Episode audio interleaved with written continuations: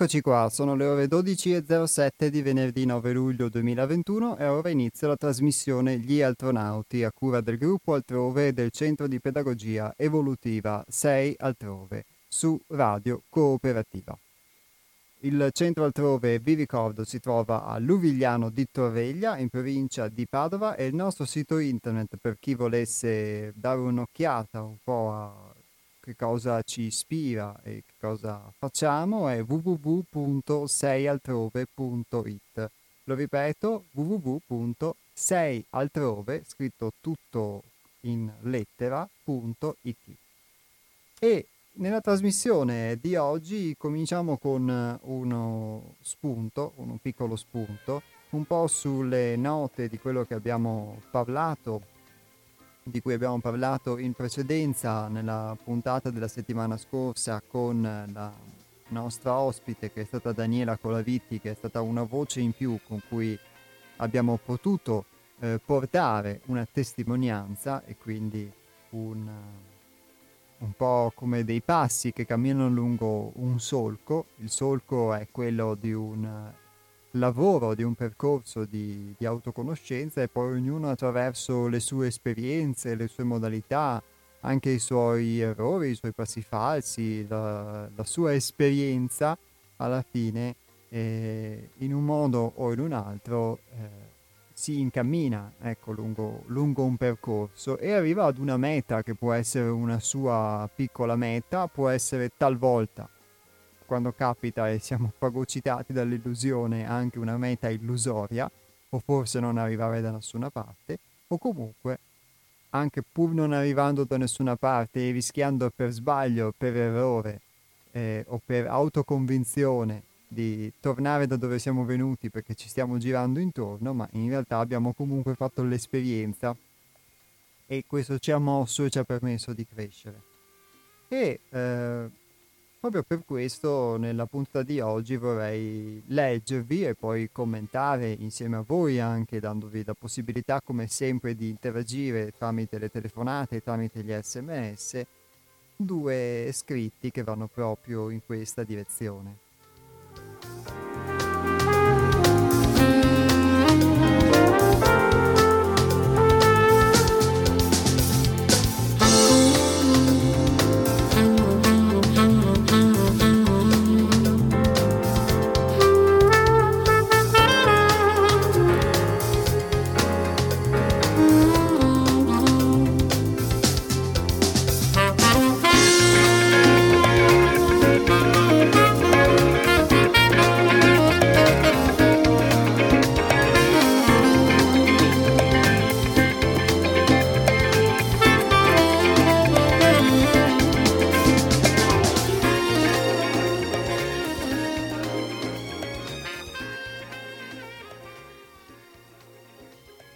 Dovremmo mai ingannare noi stessi, poiché i nostri pensieri e le nostre intenzioni si riflettono insidiosamente sugli altri.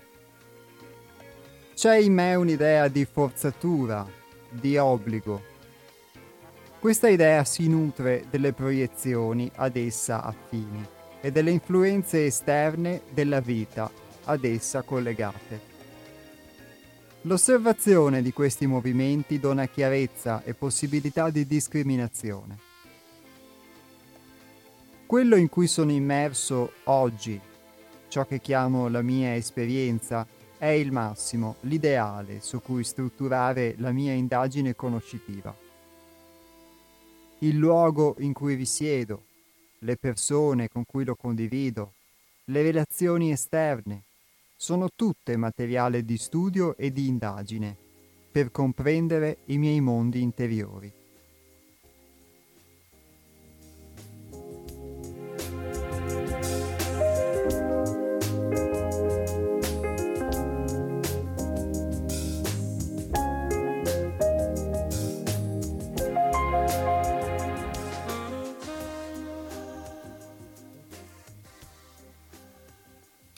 Ogni resistenza, ogni costrizione, ogni processo con cui entro in contatto è la proiezione di un qualcosa o un qualcuno che porto dentro. Queste entità richiamano a sé, attirando per risonanza, ciò che è loro simile per natura, utilizzando energie e forze presenti in me per affermarsi.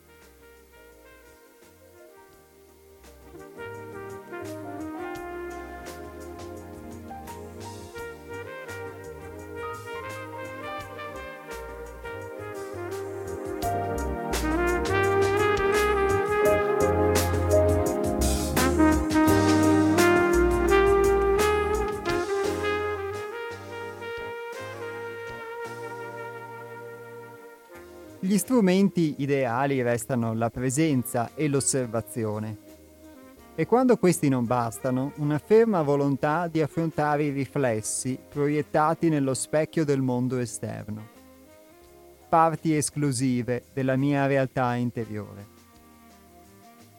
Lo stesso vale per i riflessi armonici e piacevoli. È la costante accettazione di ciò che è in quel preciso momento momento dopo momento, che permette la condensazione del fuoco dell'attenzione. La non resistenza, che di per sé genera ulteriore resistenza, permette che l'energia liberata nel movimento determinante l'esperienza possa fluire in modo libero e attraversarmi. Ogni negazione della realtà è resistenza per cui ogni no richiede una forza energia pari e contraria per contrastare il processo negato.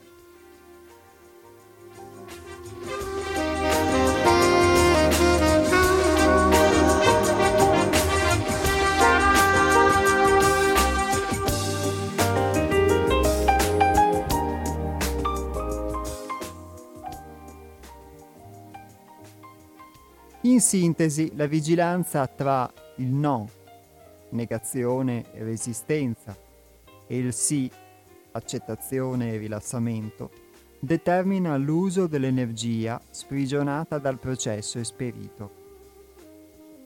Quando pienamente consapevole di questa polarità, insita in ogni esperienza, l'essere umano può dirsi cosciente.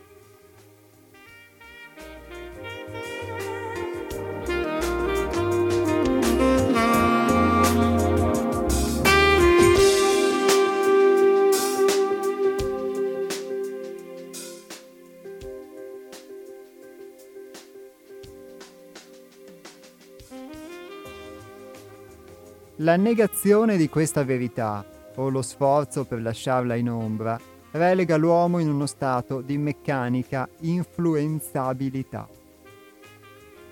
Egli resta suggestionato dalla stessa paura di sperimentare la vita, poiché in fondo ha paura di morire a ciò che crede di essere.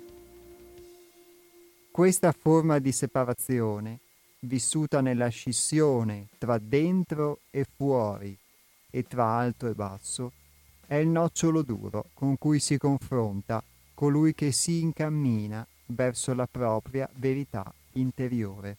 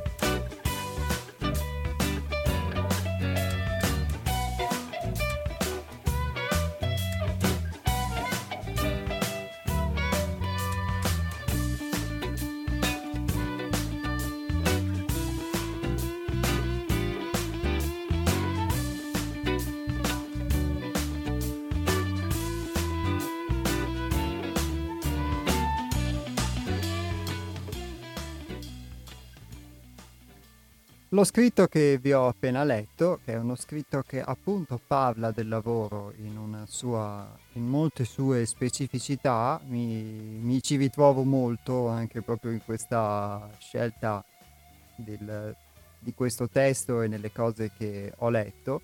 E quindi già averlo potuto leggere in questo contesto è stato molto utile per me, lo dico egoisticamente, ma è tratto dal libro Un tuffo dal profondo. Chi volesse maggiori informazioni le trova sul nostro sito che è seialtrove.it perché è uno dei libri che abbiamo pubblicato come casa editrice perché eh, il nostro centro culturale è anche una casa editrice, Sei Altrove Edizioni, e chi volesse maggiori informazioni o volesse acquistare i nostri libri lo può fare al prezzo incredibilmente alto di 10 euro per eh, appunto tramite il nostro sito web un modo per finanziare la nostra casa editrice che ci servirà esclusivamente per poter poi stampare nuovi libri che come sapete sono poi oggetto di spunto per le trasmissioni e non solo.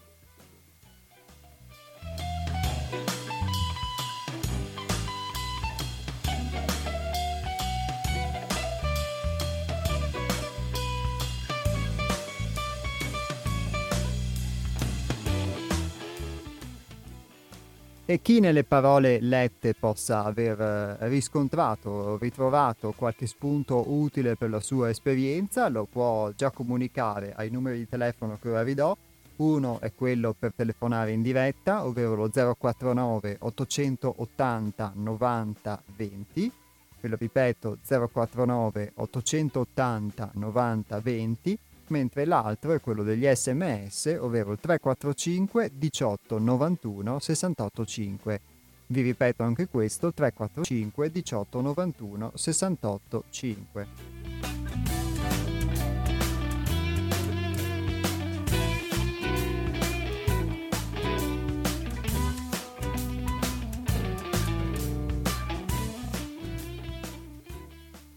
E intanto eh, comincio con il dire la mia, che in questo, in questo, testo in cui si parla molto della vigilanza su se stessi di, e inizia già dicendo non dovremmo mai ingannare noi stessi poiché i nostri pensieri e le nostre intenzioni si riflettono sugli altri e poi questo eh, vale sia per quanto riguarda le cose appunto disarmoniche sia per quanto riguarda invece i processi armonici eh, beh, questo io posso testimoniare come sia molto facile ingannare se stessi. Quante volte, questo è lo spunto che posso ulteriormente dare, quante volte noi facciamo una cosa e pensiamo di essere animati da delle motivazioni, ce ne convinciamo.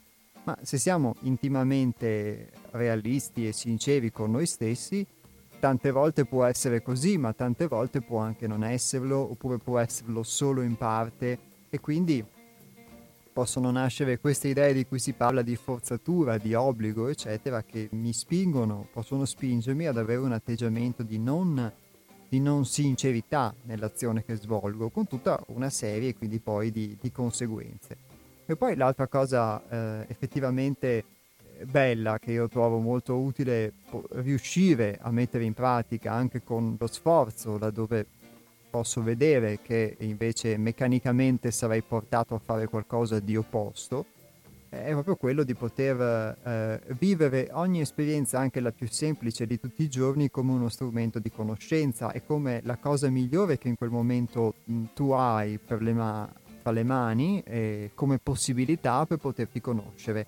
Quindi come si dice qui, il luogo in cui risiediamo, le persone con cui condividiamo questo luogo, se lo condividiamo con qualcuno le relazioni esterne, eh, di che tipo sono se ne abbiamo. Tutto questo è materiale di studio e di indagine per comprendere eh, il proprio mondo interiore. E poi ogni resistenza, ogni costrizione, ogni processo con cui si entra in contatto che diventa la proiezione di qualcosa o di qualcuno che portiamo dentro. Partendo da questo assunto, eh, non esiste esperienza, non esiste possibilità eh, di esperienza di vita che non sia un possibile strumento per autoconoscersi. Ecco qui forse l'essenza proprio del lavoro, che non è qualcosa che si può quindi apprendere dai libri, perché sicuramente le parole, se sono parole di chi ha incarnato e vissuto concretamente un'esperienza di questo tipo, possono essere utili. Però Poi quello che veramente è, è utile è l'esperienza che tu vivi sulla tua pelle che allora quella ti permette di conoscere con un modo molto diverso eh, rispetto a quella che puoi anche capire o intuire mentalmente, ma che finché non la realizzi concretamente. E tante volte può capitare anche che, eh, parlo proprio per, per esperienza, tu ti stupisci di, di doverla vedere ancora concretamente perché dici ma caspita ma no ma non è, non è, possibile non può essermi capitata ancora la stessa cosa vuol dire che proprio non ho capito niente. Ti stupisci tante volte eh, della resistenza che può trovare anche un, un insegnamento che la vita ti dà, ti trasmette attraverso soprattutto le altre persone, attraverso le esperienze che credevi di aver recepito e che invece ancora trova resistenza che tu puoi aver verificato essere reale. Così quindi vale per qualsiasi forma di insegnamento che tante volte in modo superficiale pensiamo di aver appreso e invece tante volte può non essere così. Quindi trovo questo testo molto utile, quasi un piccolo manifesto. E poi, ehm, diciamo, può essere interessante inoltrandosi un po' in questa dinamica, ricordando come ho fatto le altre volte, che noi qui non trattiamo ovviamente l'aspetto della psicologia, nel senso ovviamente eh, canonico, quantomeno perché quello che noi guardiamo è l'essenza, quindi il lavoro di cui qui si parla è il lavoro che serve a far emergere l'essenza, quell'essenza che è dentro di noi, che fa esperienza, che si esprime anche attraverso la nostra personalità che noi abbiamo costruito, ma è diciamo così, qualcosa di diverso dalla personalità. Quindi la nostra essenza non è tutte le cose che siamo abituati a fare, le cose che ci piacciono e non ci piacciono, le cose che crediamo vere e non crediamo vere, tutto quello che noi eh, viviamo definendoci con un io che è separato dal resto del mondo, che è limitato temporalmente, eccetera. Questa è la nostra personalità e la psicologia si occupa della personalità e quindi si occupa di andare a risanare, risolvere, qualora vi riesce, o offrire quantomeno questa possibilità, i problemi della personalità.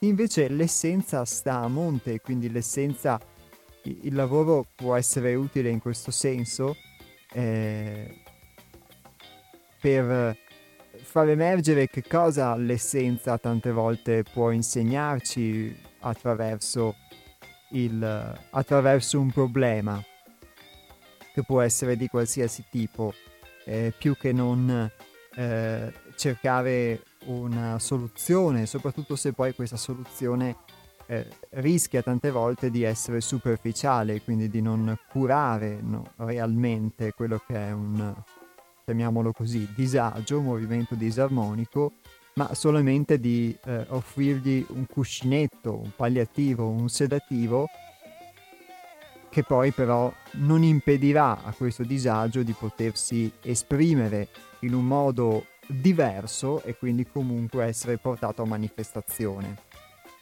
Tra l'altro è qualcosa di cui in termini diversi, chi ha avuto occasione di ascoltare la puntata precedente, ne abbiamo parlato anche con, ehm, con la nostra ospite. Poi ogni voce, ogni esperienza attraverso poi quello che è il, la propria anche verità di cui uno si fa portatore contribuisce sicuramente ad arricchire il, il panorama e, il, e, gli spunti che si mettono a disposizione di tutti.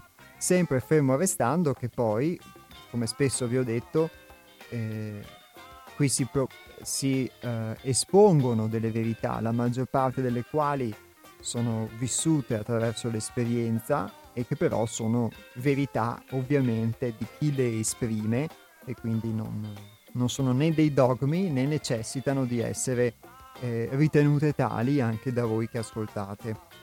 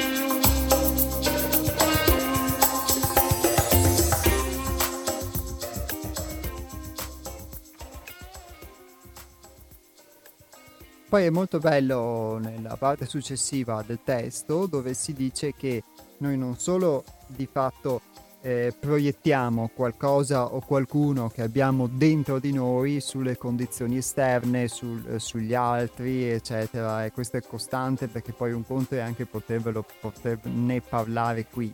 Un conto è averlo capito, averlo vissuto e un'altra, un'altra cosa è poi quando questo avviene nella meccanicità degli, dei, dei frequenti scambi quotidiani.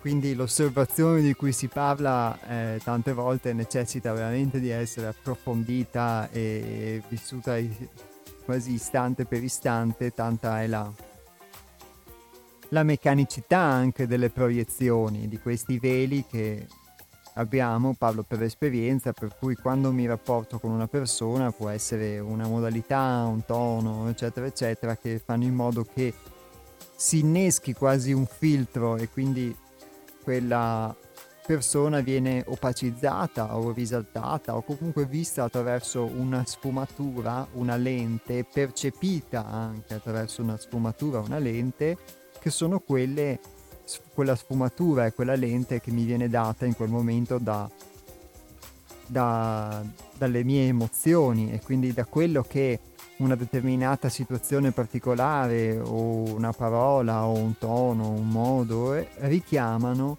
in me tutta una serie di, di emozioni, ecco. E, e quindi a volte te ne accorgi, se hai la forse hai tra virgolette la fortuna, chiamiamola così, forse non è proprio una fortuna, ma comunque riesci, lo vedi dopo, e questo è sicuramente qualcosa di utile rispetto a, a non vederlo e quindi continuare per tutta una vita intera, come a volte capita tra persone che hanno rapporti fissi, stabili tra di loro, di proiettare sull'altro esclusivamente ciò che tu sei, ciò che tu porti dentro, ma tante volte comunque l'utilità di poter fermare sul nascere, quindi poter vedere subito una, un, un filtro in cui ci si è calati può sicuramente avere può sicuramente esserci nei nostri rapporti quotidiani perché aiuta molto a comprendere come funzioniamo e poter essere sinceri.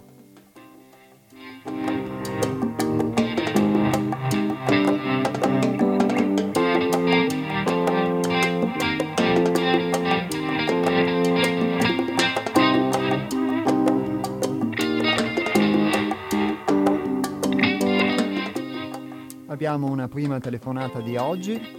Pronto? Ciao, Giuseppe da Scorzè. Ciao Giuseppe, ben trovato. grazie, grazie. E, um, hai fatto una bella distinzione, devo proprio dirlo. Sei riuscito, anche se dopo bisognerebbe approfondirla sta cosa, no? Ma hai chiarito un pochino, no? Quello che è la differenza tra psicologia eh, della persona, no? E quello che invece è l'essenza, no?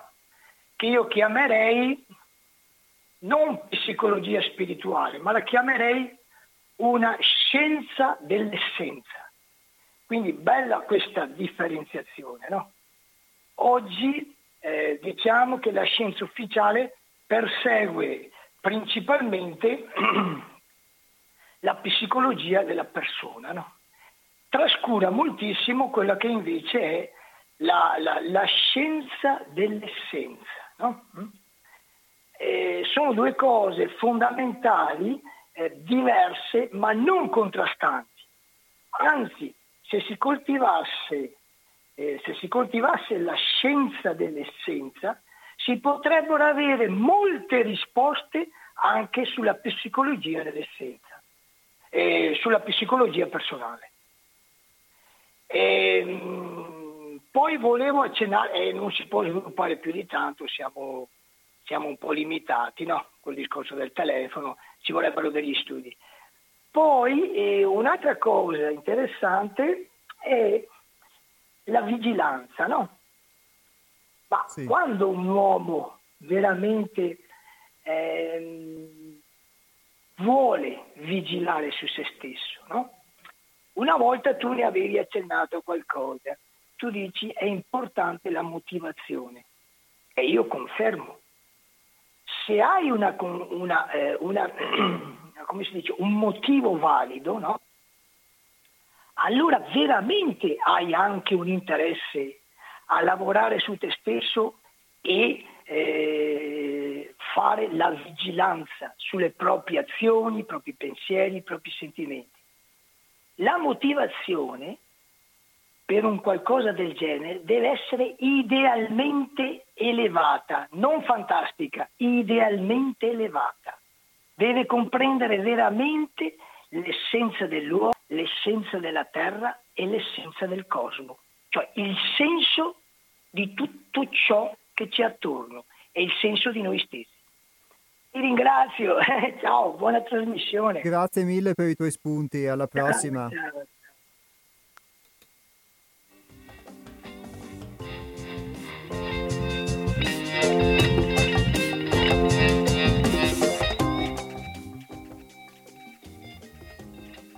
Pronto? Buongiorno, ciao Iapo. Buongiorno Nick. Nick, ciao. Sì, oggi parleremo quattro piccole parole che erano già, aspettavano noi. La parola psiche, l'ho conosciuto, veniva dal greco, e soma il corpo fisico, la psiche e l'anima. L'unico che non ha nessun opposto è l'anima. Spesso usiamo la parola armonia, disarmonia, cioè armonia vuol dire salute, disarmonia vuol dire malattia. Cade chi lo possiede, cade chi lo possiede per il bene di lui. Sintomi non percepiti sia da chi lo possiede, la malattia, sia il delegato che lui fa delegare qualcuno che è superiore nel campo del pensiero intelletto. Cioè. Allora cosa succede? Nessuna vibrazione non può arrivare sulla parte superiore che governa la parte fisica, cioè il corpo fisico somma. Ascolti da 30.000 anni a oggi che qualcuno ha quella facoltà può comprendere proprio quando è fatto in opera d'arte energia superiore che nessun movimento può arrivare lì, è troppo protetta. C'è solo una via di dialogare, cioè uno che ha conoscenza particolare in filosofia nel campo.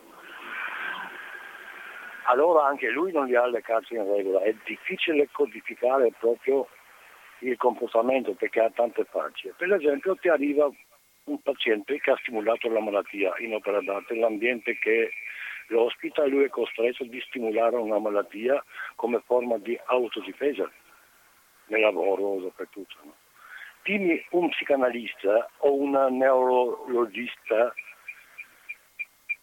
o un altro che cura con eh, fisico-accantistica il primo movimento, che non è nel particella alimentare è una roba invisibile, incalcolabile e tutto. Dimmene un altro che ti può chiamare, non a me a te, migliaia di persone no? che hanno disturbi no? temporanei, che passano anche da soli, che ti dice ti curo con la terapia neuronale.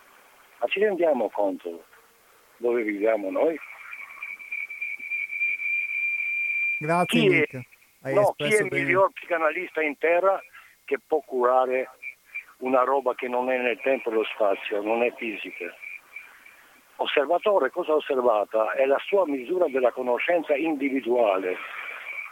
Però se non conosce proprio come è fatta la struttura migliore che abbiamo noi, intelletto, perché gli danno le medicine? Là la medicina non arriva possiamo curarle senza effetti collaterali, già il logos, perché non abbiamo quella quell'agilità. Finché c'è la ira come campo di battaglia, form, varie forme collerici e disposizioni morbose, malattie diverse, ingegnano proprio la ricerca. Non andiamo mai a toccare la prima causa da quattro cause principali che lo devono conoscere tutti. Non esiste nessuna medicina che può curare il microcosmos. Nick, grazie. Ti lascio con questo messaggio, se no andiamo troppo in un ambito Mamma medico. mia, Jacopo, stiamo passando il periodo più brutto della umanità. Ne usciremo. Ciao Nick, grazie. Un abbraccio. Bene, proviamo. Ciao. ciao, ciao, ciao.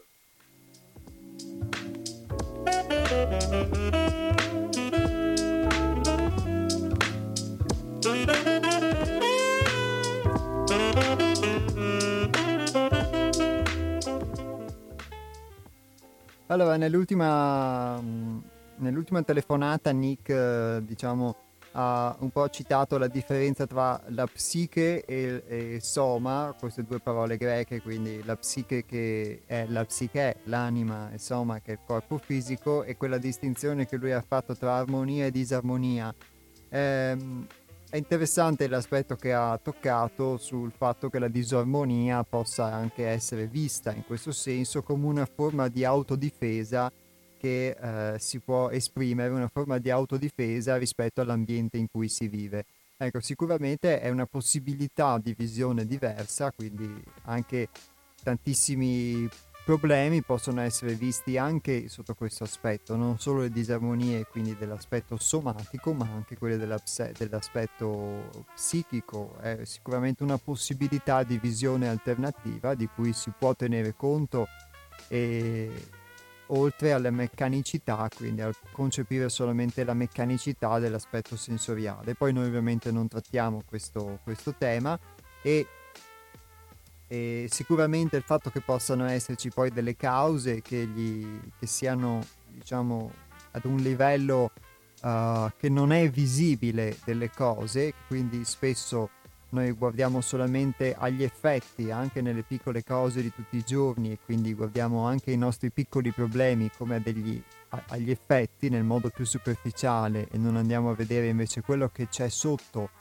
che si esprime, quindi di per sé mh, non è un problema in senso negativo, è, è qualcosa che eh, emerge e trova delle modalità per poter essere visto e quindi questo può capitare con come, di, come recita quella visione, come propone quella visione che ha citato Nick attraverso la malattia fisica oppure diciamo il disagio psicologico, la disarmonia, chiamiamola così in generale, ma può capitare tante volte anche attraverso gli eventi della vita e quindi quello che vi citavo, l'aspetto di non poter non rendersi conto di replicare gli stessi errori, poterlo vedere come una parte di te che si esprime, che vuole essere vista per darti un insegnamento, è sicuramente una visione molto diversa. Quindi ci permetterebbe, e io lo dico con le difficoltà di chi tante volte fatica proprio a poter entrare in quest'ottica, di poter veramente accettare le situazioni in cui viviamo tutti i giorni e come eh, materiale di studio di autoconoscenza per noi stessi. Quindi poi è interessante anche l'aspetto ovviamente dell'IVA e tutto quello che ne deriva, sicuramente eh, poi in base ovvia- al nostro modo di essere, a questo nostro modo di guardare solamente gli effetti e di proiettare sugli altri qualcosa che abbiamo dentro, è inevitabile che poi replicato su una scala eh, macro diventi poi un, un continuo ribollire di, questi, di queste forme diciamo più focose, chiamiamole così, che quindi scagliamo queste frecce o riceviamo e scagliamo frecce continuamente e quindi poter eh, crearsi una piccola oasi quantomeno personale dove riuscire a poter vedere le cose con più distacco permette di contribuire il meno possibile a, a creare, ad alimentare queste spirali. È interessante poi sono molto interessanti gli spunti che prima di Nick ha dato un altro ascoltatore, ovvero Giuseppe da Scorzè, eh, dando anche la sua visione appunto sulla psicologia che riguarda la personalità e quella che lui definisce la scienza dell'essenza e sulla vigilanza. Ti ringrazio molto Giuseppe per quello che hai detto in merito al motivo valido, alla motivazione che possa essere sicuramente idealmente elevata, come dici tu, per cui uno può auto-osservarsi. Una cosa molto interessante che ho visto e che è emersa attraverso l'esperienza di gruppo anche nel centro è stato l'aspetto del, dell'interesse. E l'esempio anche molto concreto di quando noi abbiamo un interesse, che tante volte può essere l'interesse più semplice, l'interesse legato, un interesse economico o un interesse di piacere di una cosa che ci piace, eccetera, e il vantaggio economico o il fatto che qualcosa ci possa piacere procura in noi, eh, è movente di un interesse, per cui qualcosa attraverso cui possiamo eh, ricavare dei soldi nella vita di tutti i giorni o evitare di spenderne o che ci possa dare una forma di piacere, qualcosa che ci interessa e quindi che abbiamo più a cuore. Qualcosa che eh, può essere addirittura anche molto, molto, molto più utile di, di quella cosa che superficialmente può darci un, una forma di, di, di, gratificazione o di uh, accumulazione di questo tipo, tante volte noi, siccome non la vediamo direttamente nel, per la sua utilità, non riusciamo ad averne lo stesso interesse. E così nella vita di tutti i giorni uno può non avere interesse nel mantenere la manutenzione di una casa, di un ambiente, eccetera, apparentemente, avere più interesse nel fare qualcosa che gli è più immediatamente utile dal punto di vista economico, del piacere o di altro tipo, ma in realtà mantenere la manutenzione di una casa, sempre per restare su un esempio concreto, è molto più utile, quindi dovrebbe muovere un interesse di gran lunga maggiore perché eh, se poi una casa o un ambiente cade a pezzi, di fatto eh, banalmente ti cade in testa. Eppure, siccome siamo propensi, io la vedo così, a guardare sempre agli effetti, alle cose superficiali e mai alle cause che stanno a monte, continuiamo a ripulire gli effetti e non occuparci delle cause, non sondare le cause. E il fatto di poter avere quindi oltre all'interesse un, una motivazione, eh, per quanto mi riguarda il poter verificare su se stessi quanto danno ti può arrecare una condizione disarmonica e, e quanto invece vantaggio hai da una condizione armonica, eh, può essere un motivo di questo tipo. Poi sicuramente ci sono le motivazioni che, come dice ehm, Giuseppe, possono essere idealmente eh, elevate, sono ancora più valide, quindi può esserci sicuramente una motivazione anche universale di far aiutare l'evoluzione dell'umanità, eccetera. Per quello che mi riguarda può essere sicuramente vero, però vedo che mi è più facile eh, eh riscontrare, andando passo dopo passo, eh, proprio per quell'aspetto che vi dicevo, che purtroppo sono strutturato ancora in un modo per cui guardo agli effetti e non alle cause, mi è più facile strutturare una motivazione proprio in questo, nel fatto di riuscire a vivere il meno possibile delle condizioni che possano essere deleterie dal punto di vista emotivo, eccetera, e che vivo facilmente se non mi osservo e soprattutto se non mi osservo e quindi mi predispongo ad essere oggetto di tutte anche le possibili influenze di cui si parla, per cui che sono come delle correnti che ci aliment- alimentano quelle parti di noi che poi vivono queste forme disarmoniche. Ecco. Non so se mi sono spiegato, ma il senso è che l'utilità, il motivo principe del poter osservarsi può essere proprio questo, osservarsi, essere vigili per poter vivere il meno possibile delle condizioni disarmoniche. Questo per quanto mi riguarda. Poi sicuramente ci sono ideali molto più elevati anche per poterlo fare, quindi il fatto di conoscere se stessi proprio come uno strumento evolutivo, però io preferisco per il momento parare basso perché è una cosa concreta, altrimenti rischio poi di uh, avere tante idee in testa di diciamo, molto filosofiche che poi però rischiano, se non le riesco a mettere in pratica, di essere campate per aria.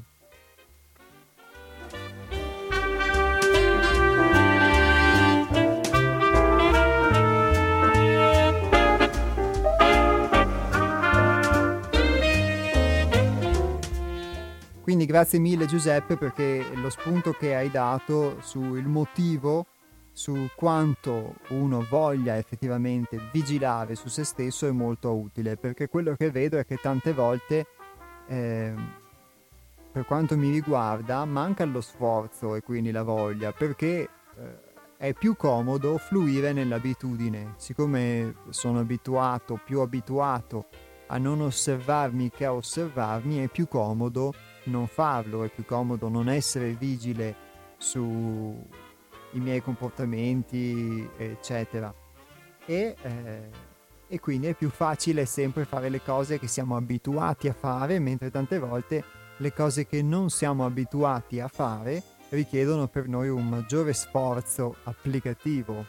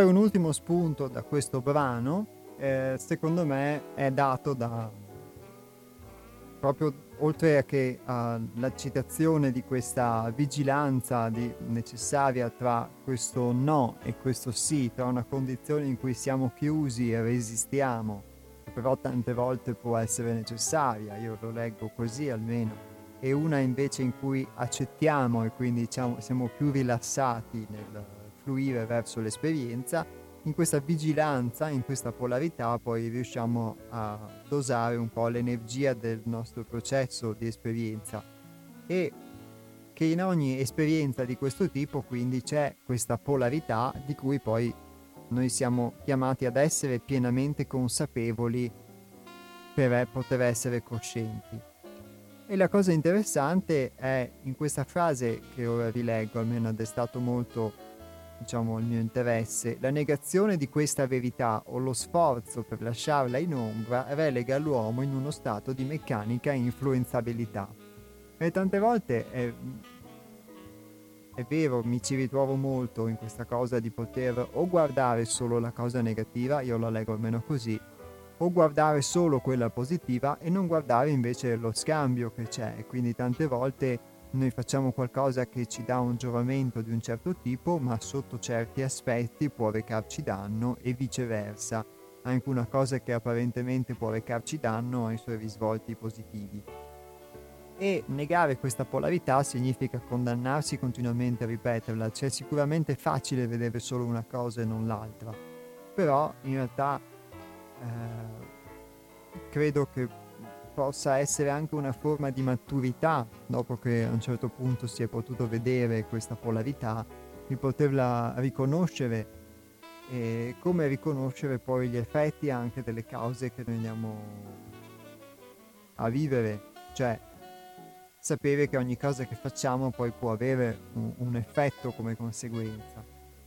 E invece la negazione di questa verità o lo sforzo addirittura per lasciarla in ombra relega l'uomo in uno stato di meccanica influenzabilità, ovvero il fatto che se non diventiamo coscienti di questo, di questa polarità, quindi del fatto che anche nelle cose che viviamo di positive poi potremo avere degli strascichi, diciamo, più disarmonici che dovremo bilanciare e viceversa, che un'esperienza può darci ad esempio a pagamento, però sotto certi aspetti eh, privarci di energia che ci è utile in altri ambiti, in altre cose, e questi sono gli esempi che mi vengono al momento, si rimane in una condizione di influenzabilità, perché di fatto siamo un po' come in balia del vento, in balia delle onde, e quindi l'influenzabilità è nei confronti di, delle suggestioni, delle forme pensiero, di queste influenze che, che viviamo di fatto in ogni aspetto della vita e quindi se non ci accorgiamo diciamo ci portano come esattamente può fare un'onda lontano da, da quella che è invece la rotta che ci eravamo prefissati.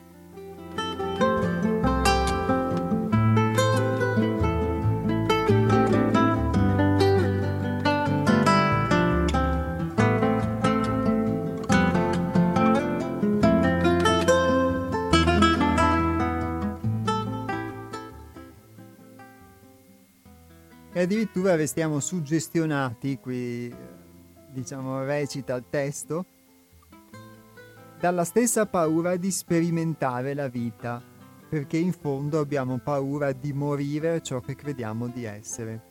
E tante volte è proprio vero, eh, hai talmente paura di, tra virgolette, sbagliare o sbagliarti o far morire una tua idea che di fatto rinunci a esperire tante cose della vita, eh, ti metti anche in una condizione che può essere tante volte di resistenza perché non, non vuoi fare esperienza, non vuoi fare esperienza dell'errore perché non vuoi eh, morire ad una tua convinzione, ovvero lasciare andare un'idea, questo si intende, morire a ciò che si crede di essere.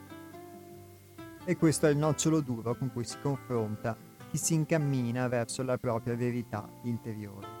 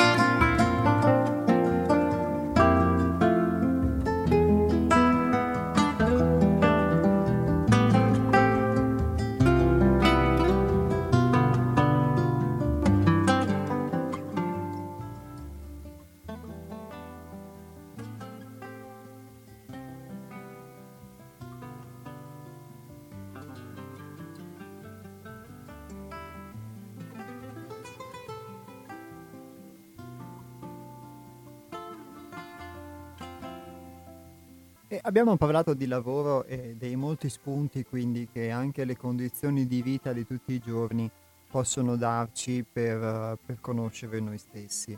È un po' come essere, lo vedo così, è un po' come essere convinti di essere poveri solamente perché in realtà non si è guardato bene attorno a sé e non si vede tutta l'enorme ricchezza che ti circonda e che costituisce la tua vita sotto tantissimi aspetti. E quindi eh, astrarsi in una visione delle cose che di fatto non è reale. E quindi in tutte queste possibilità di crescere c'è, uh, c'è una enorme ricchezza che è messa a disposizione di ognuno, eh, quantomeno parlo per me, eh, dalla vita. Allo stesso tempo però tante volte si, si ha difficoltà, io vedo questo almeno, nel poter avere ehm, accesso a queste possibilità, poterle vedere, perché se si è imprigionati o si è totalmente, eh, diciamo, identificati, inquadrati in quella che è la nostra personalità e non possiamo, non può che essere così perché non abbiamo mai vissuto nient'altro di diverso, è solamente quando entriamo a contatto con qualcosa di diverso, con qualcosa che anche se non ne siamo consapevoli parla alla nostra essenza eh, o che può eh, forare quello che è il, il, velo della nostra personalità, che allora può uh, iniziare effettivamente quello che possiamo chiamare lavoro. Sicuramente qualcuno di voi può aver preso contatto con ciò attraverso delle esperienze particolari della propria vita, tante volte anche quando Hermes è stato qui ospite ha citato l'aspetto che molti anche attraverso delle forme di sofferenza qualche volta forti entrano a contatto con una parte profonda di loro che ehm, buca questo, questo velo o tanti, tanti altri possono farlo attraverso altre esperienze di tipo diverso e sicuramente un'esperienza eh, può essere quella di trovare oltre che attraverso la vita eh, qualcuno che possa essere tramite di un insegnamento.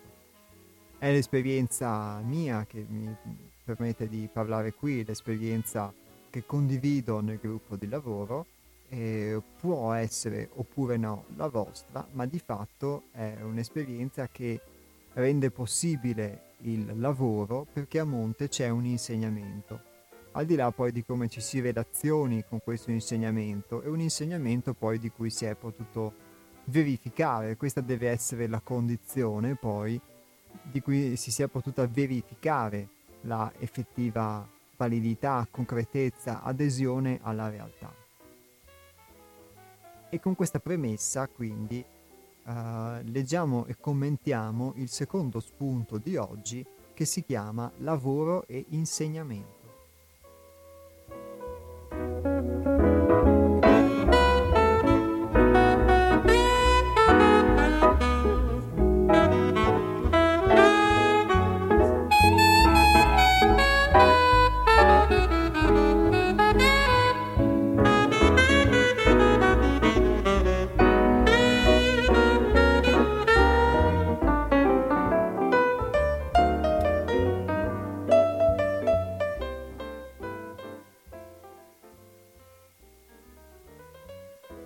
Lavoro, più che all'obbedienza cieca e alla sottomissione, chiama alla necessità di un insegnamento. In ogni umana esperienza esiste una speciale forma di insegnamento, in cui ogni vita può rivelare l'eterna bellezza dell'essenza. Il lavoro è esistito in molte forme e in molte epoche, secondo le necessità di ciascuna etnia e cultura, fondamentalmente perché costituisce il ponte che attraverso l'evoluzione umana conduce alla vera esistenza.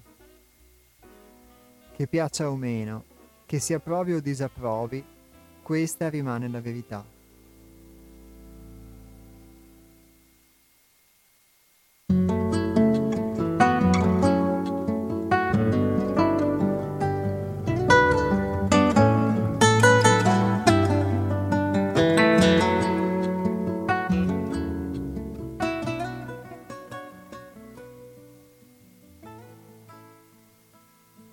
Nostro compito non è tanto di accettare o rifiutare una simile affermazione, provandone la verità o la falsità,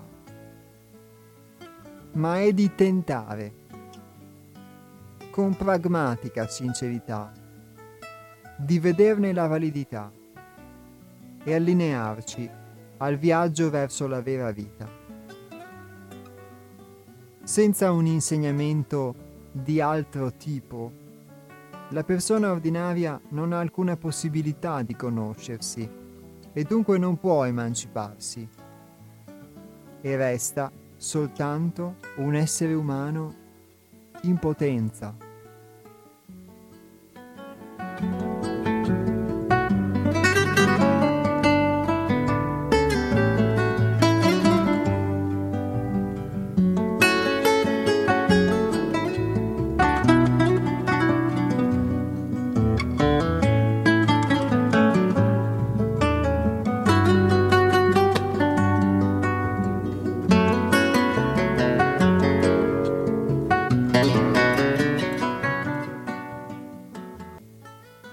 migliaia di anni si è insistito sul fatto che per chi intraprende una via iniziatica, in una delle sue innumerevoli forme e nomi, il lavoro deve diventare la cosa più importante della vita, altrimenti non ha alcuna utilità e non vale neppure la pena di iniziarlo.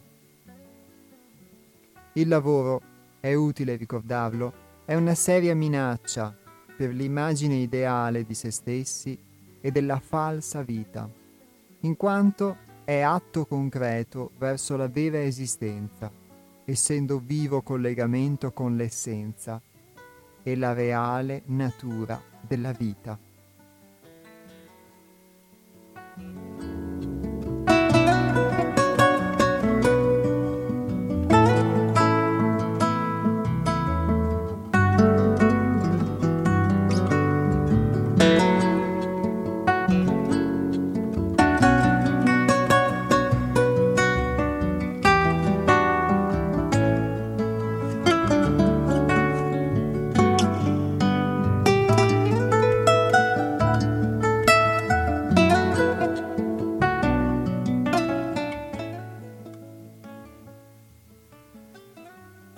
Questo insegnamento non chiede di seguire qualcuno o qualcosa. Non si serve di dogmi o imposizioni, bensì offre di realizzare l'esistenza della propria essenza come veri esseri umani. Tutte le modalità rivolte al lavoro sono valide a patto che le altre questioni diventino secondarie o irrilevanti. Non importa se quello che serve e viene proposto piace o non piace, se spaventa oppure lascia tranquilli, se si approva o non si è d'accordo. Queste sono tutte banalità se comparate alla realizzazione della vera vita e della vera umanità.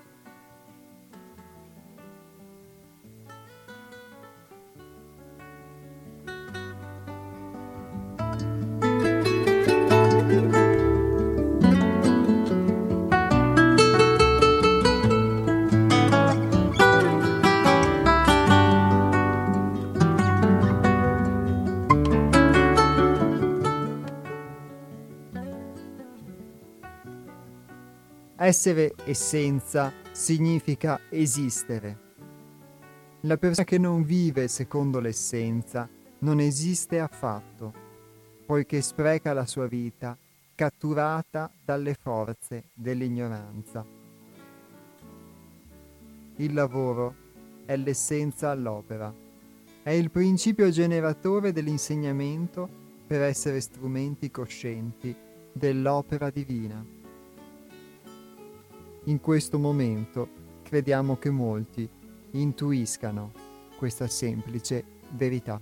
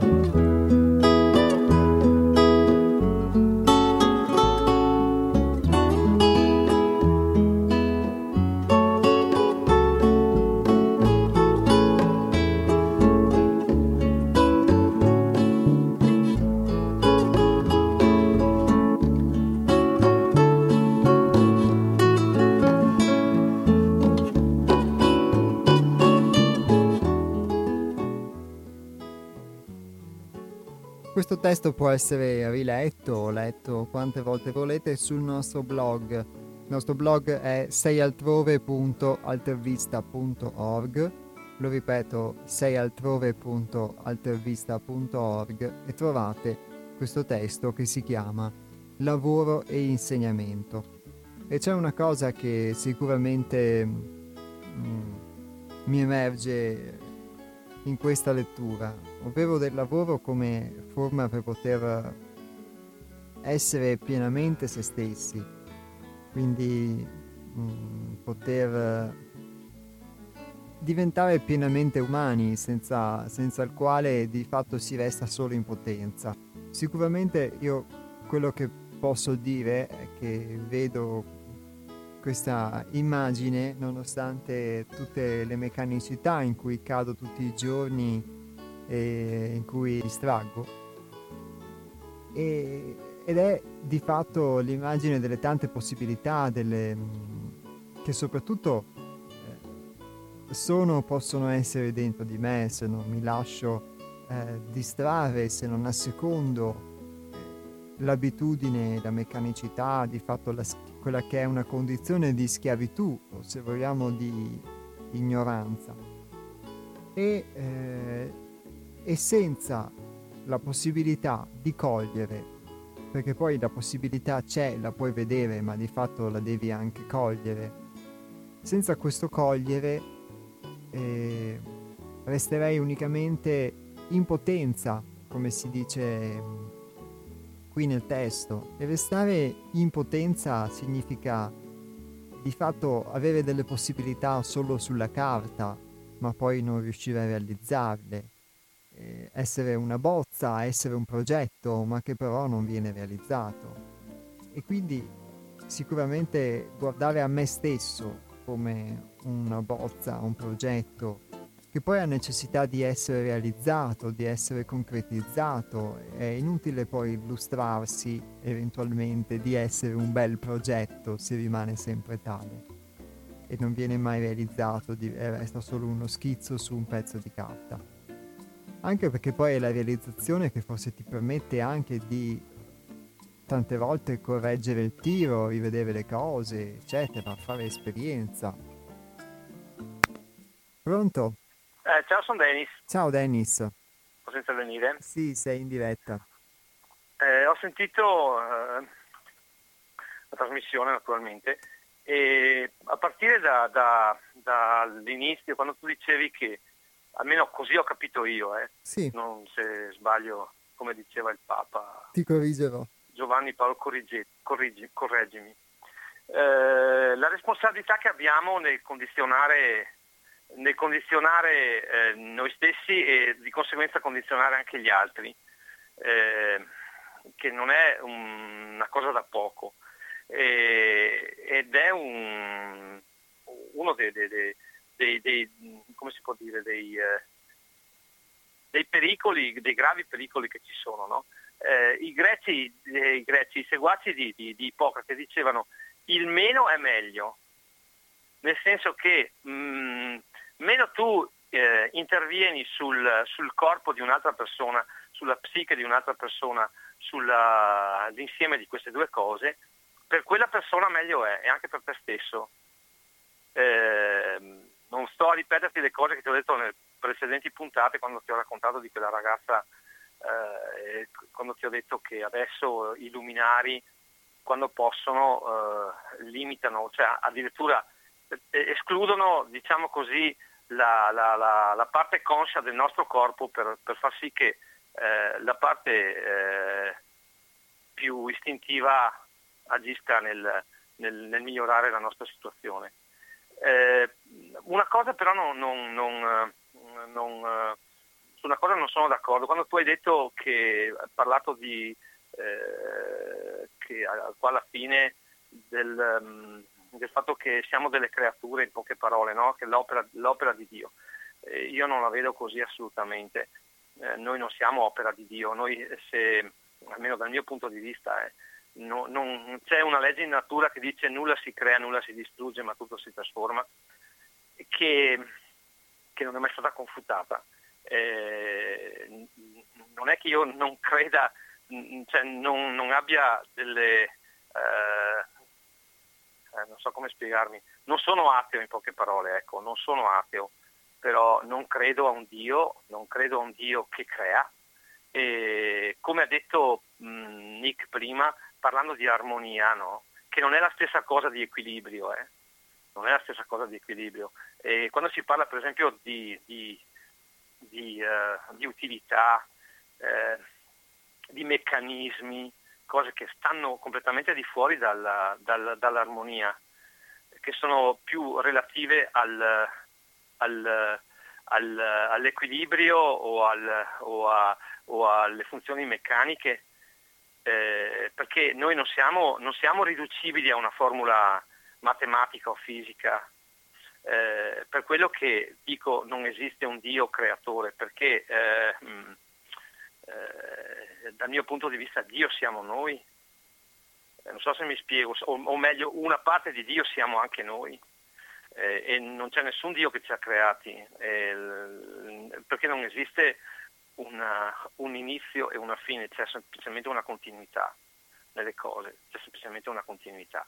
E, mh, mm, pensavo un'altra cosa prima ma non mi viene in mente.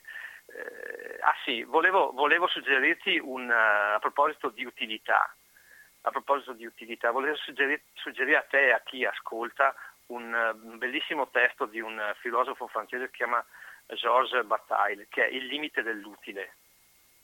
È un testo molto, molto interessante e molto bello. E ce n'è anche un altro che è il, la, mm, la, il, non è la dispersione, è il il dispendio, il dispendio, proprio legato sempre al concetto di energia, eh, al fatto che, che, come dicevo all'inizio, che è molto pericoloso andare a cercare di condizionare gli altri, dicendo per esempio, faccio un banalissimo esempio, eh, eh, i veneti sono tutti quanti ignoranti, oppure eh, i, i, veneti hanno sempre votato per la, votano per la Lega.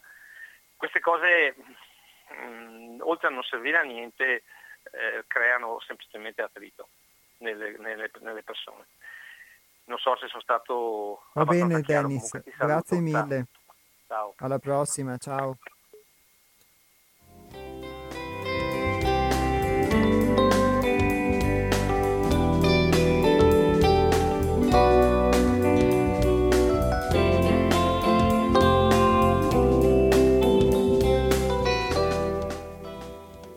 Allora, l'ultima frase a cui si riferiva Dennis, citando l'aspetto dell'opera divina, eh, ve la rileggo. Eh, la frase era questa. Essere essenza significa esistere.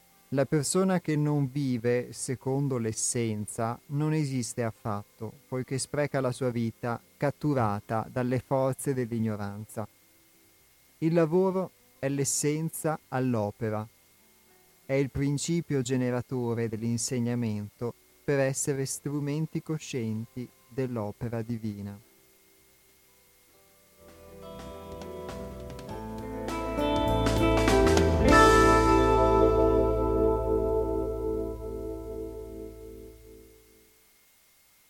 Si intendeva quindi qui qualcosa di diverso, poi al di là delle questioni teologiche di chi può credere in un Dio che ci ha creati o chi no, eccetera, ma sicuramente mi limito soltanto a dire che anche questo può essere un modo di vedere le cose, come ad esempio gli ascoltatori di prima hanno effettivamente segnalato che ci sono modi diversi di vedere molte cose, quindi come c'è la psicologia che ha un suo sguardo che non è sbagliato, ma che guarda la personalità e c'è un'altra scienza, la possiamo chiamare una scienza iniziatica fondata sull'esperienza o una scienza dell'essenza, come ha detto Giuseppe, che guarda invece all'essenza, che è al di, diciamo, un, è su un altro piano rispetto alla personalità, che si esprime attraverso la personalità. E come diceva anche Nick, che ci sono delle cause profonde su cui di fatto non andiamo a indagare, citando l'aspetto che la parola eh, spirito tradotto, tradotto come psiche non ha opposti in greco, quindi non, ha, non è soggetta alla polarità.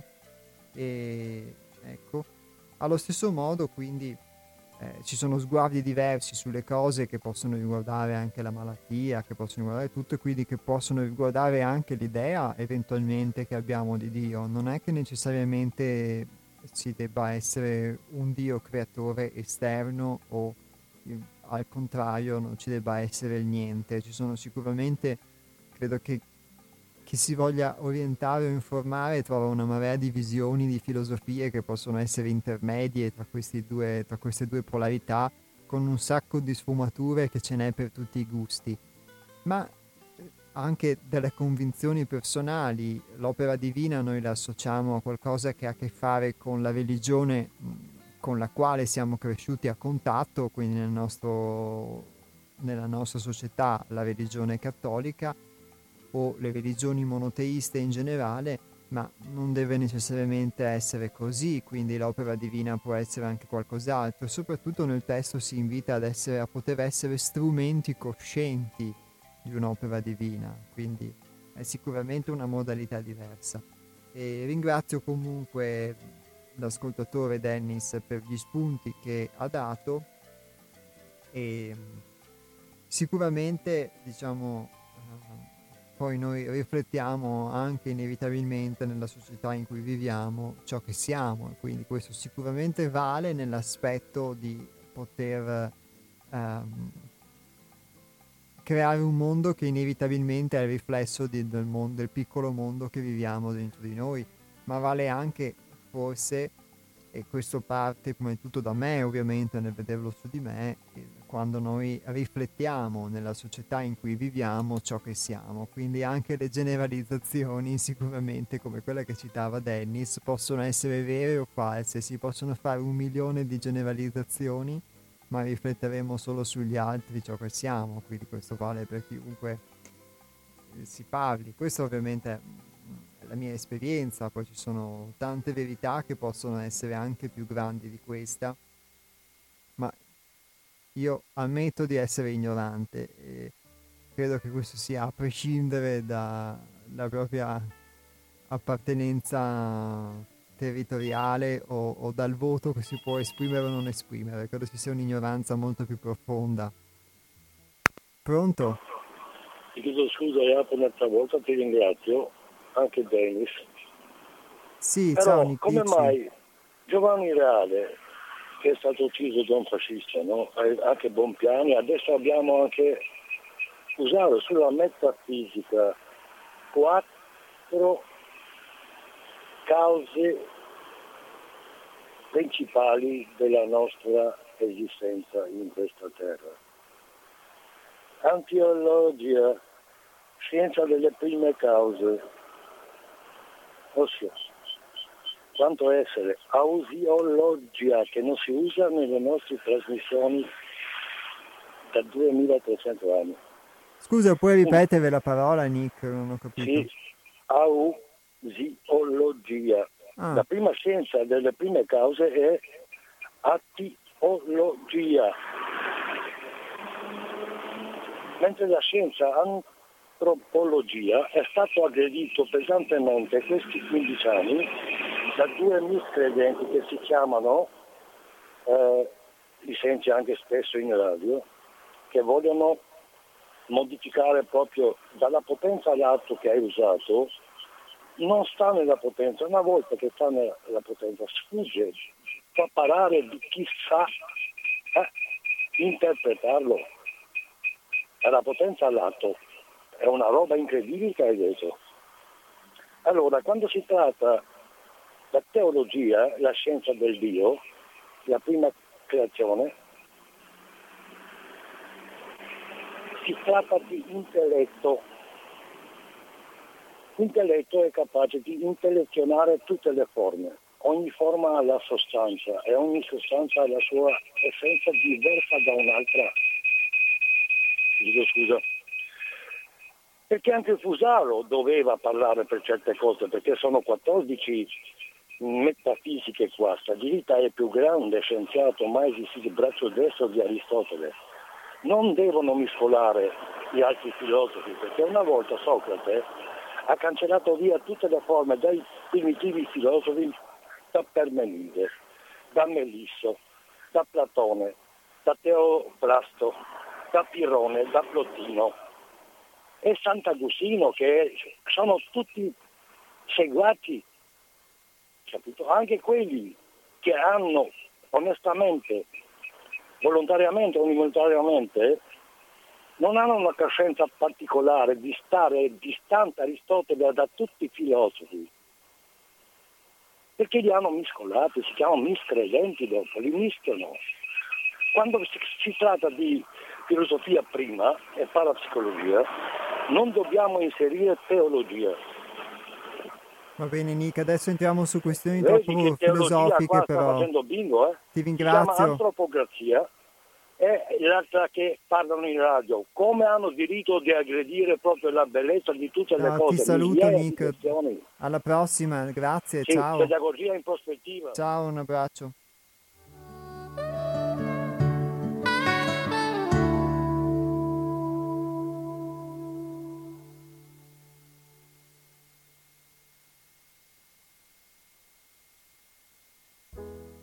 Interessanti gli spunti ulteriori di Nick, però eh, entreremo troppo in un ambito filosofico e quindi diciamo questa seconda telefonata diciamo, l'ho interrotta per questo motivo. La filosofia che qui eh, si cita, sicuramente noi poi possiamo trovare innumerevoli spunti negli autori e questo è molto bello perché eh, vedere se lo associ ad un lavoro su di te che eh, altri in passato hanno percorso delle strade simili, come eh, vi leggevo nel testo il fatto che